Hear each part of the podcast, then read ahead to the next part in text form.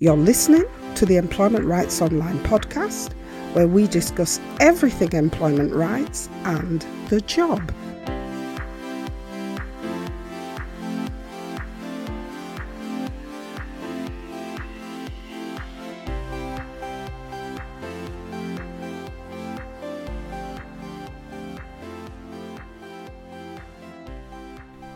Hi there.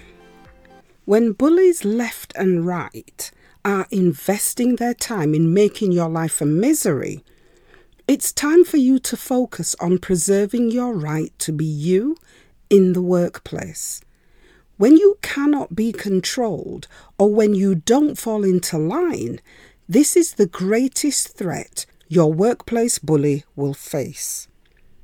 The Employment Rights Online podcast is a podcast for employees and all types of workers. And if that's you, the information in our podcasts is written with your employment rights in mind. As usual, we welcome your comments and questions, and we would love it if you would like, share, and subscribe to this podcast so you don't miss a thing. Finally, you can find all our support and help information at the bottom of the show notes where you're listening to this podcast episode. Just hit any of the links and you'll be taken straight to our help pages. In this week's episode, we look at how your workplace bully will use your workload to bully you into submission, and how your bully will control you through your workload, and why that is also an act of bullying. When we talk about workload, workload is defined as work you are expected to perform in your role to complete a specific amount of work over a specified period of time.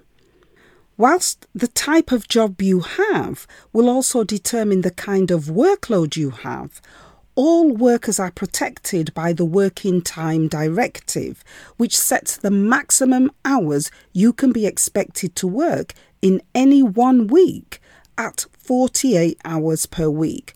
And that figure of 48 hours is averaged out over a 17-week period, meaning that there may be weeks when you work higher or lower hours than the average of 48. So that's workload. Now, when it comes to workload bullying, this is about your workplace bully launching bullying attacks against you by using your workload. And we're going to look at 5 different workload bullying tactics which your bully will use to drag you into submission by making you feel humiliated and making you feel that others will think that you cannot do your job. Bullying you through your workload is one of the most pernicious ways of bullying you, because the harm it causes affects you in a way that is so gradual and subtle, others may or will argue that they cannot see what is happening to you, or that you are making things up and instead being oversensitive. And this is the exact result your workplace bully is looking for. And so this is what makes workload bullying such a harmful form of bullying, because the act of bullying you can creep up on you, as can the effects of being bullied through your workload.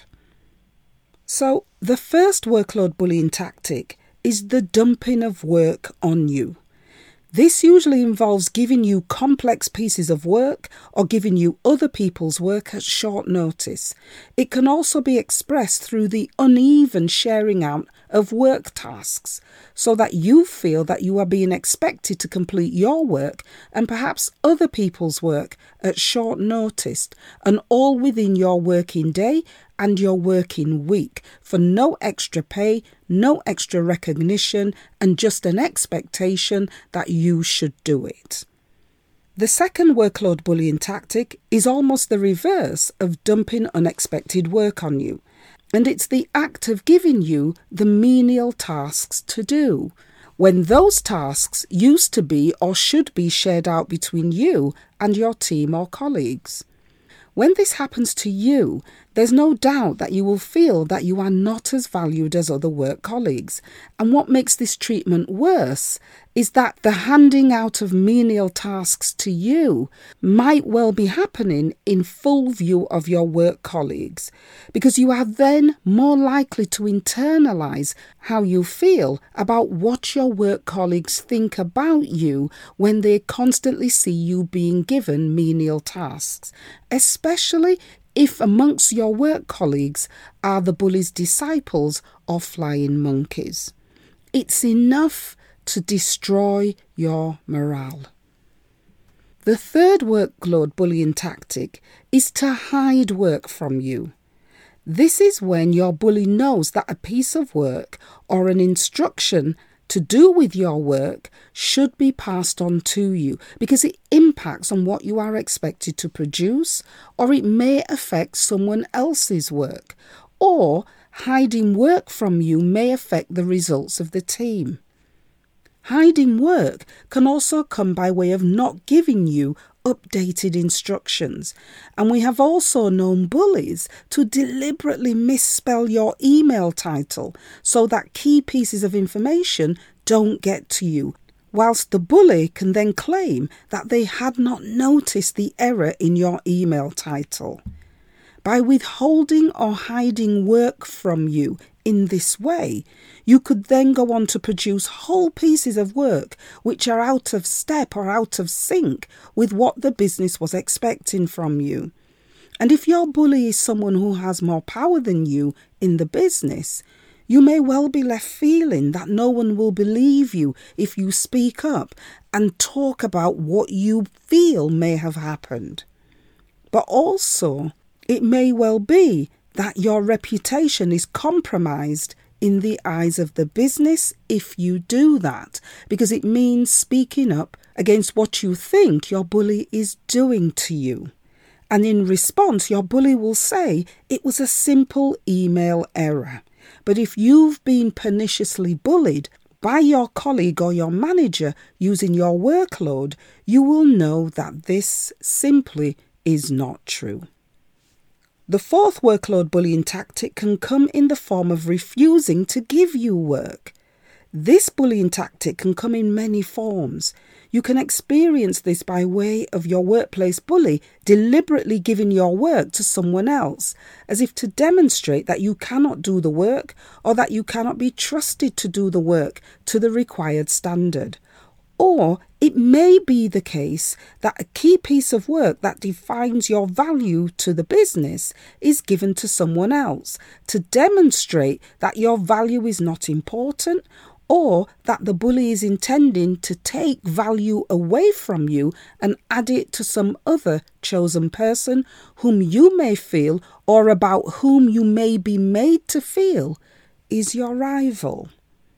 The next thing you're likely to see is that all of your ideas that you spoke about in anticipation of this expected piece of work are now spoken by others and passed off as the ideas of your bully or your bully's disciples or the chosen person that your bully wants you to believe is a rival to you.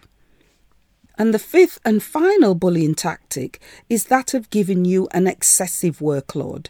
And this is just basically piling work on you with the sole purpose of ensuring that you have too much work to handle, which could mean that you start missing key targets or that you are not producing work at the expected level or at the expected pace. Another result of excessive amounts of work is that your well-being is affected at work, and your bully is likely to see this and, as a consequence of this, feel in control of you. Because if that bully is your supervisor, you then have to look to the same person who's bullying you for sympathy and for chances for you to get on top of your work. And this is what your bully is expecting. When workload bullying is taking place, your bully will be basking in the knowledge that you are being controlled by workload bullying tactics, which will give your bully a sense of power and control over you, which your bully will hope will bring you to heal, to look for the bully's attention and to look for sympathy from the bully, when really all you want is to make the bullying stop. But perhaps more concerning is that workload bullying will bring with it symptoms and actual experiences of stress at work. And this side effect will increase in line with the lack of extra help and support you receive in the workplace. So the less there is anyone there to help you, the more stress you will feel. Now, we're highlighting these different types of bullying so you can spot them and where they might show up in the way you are being treated at work.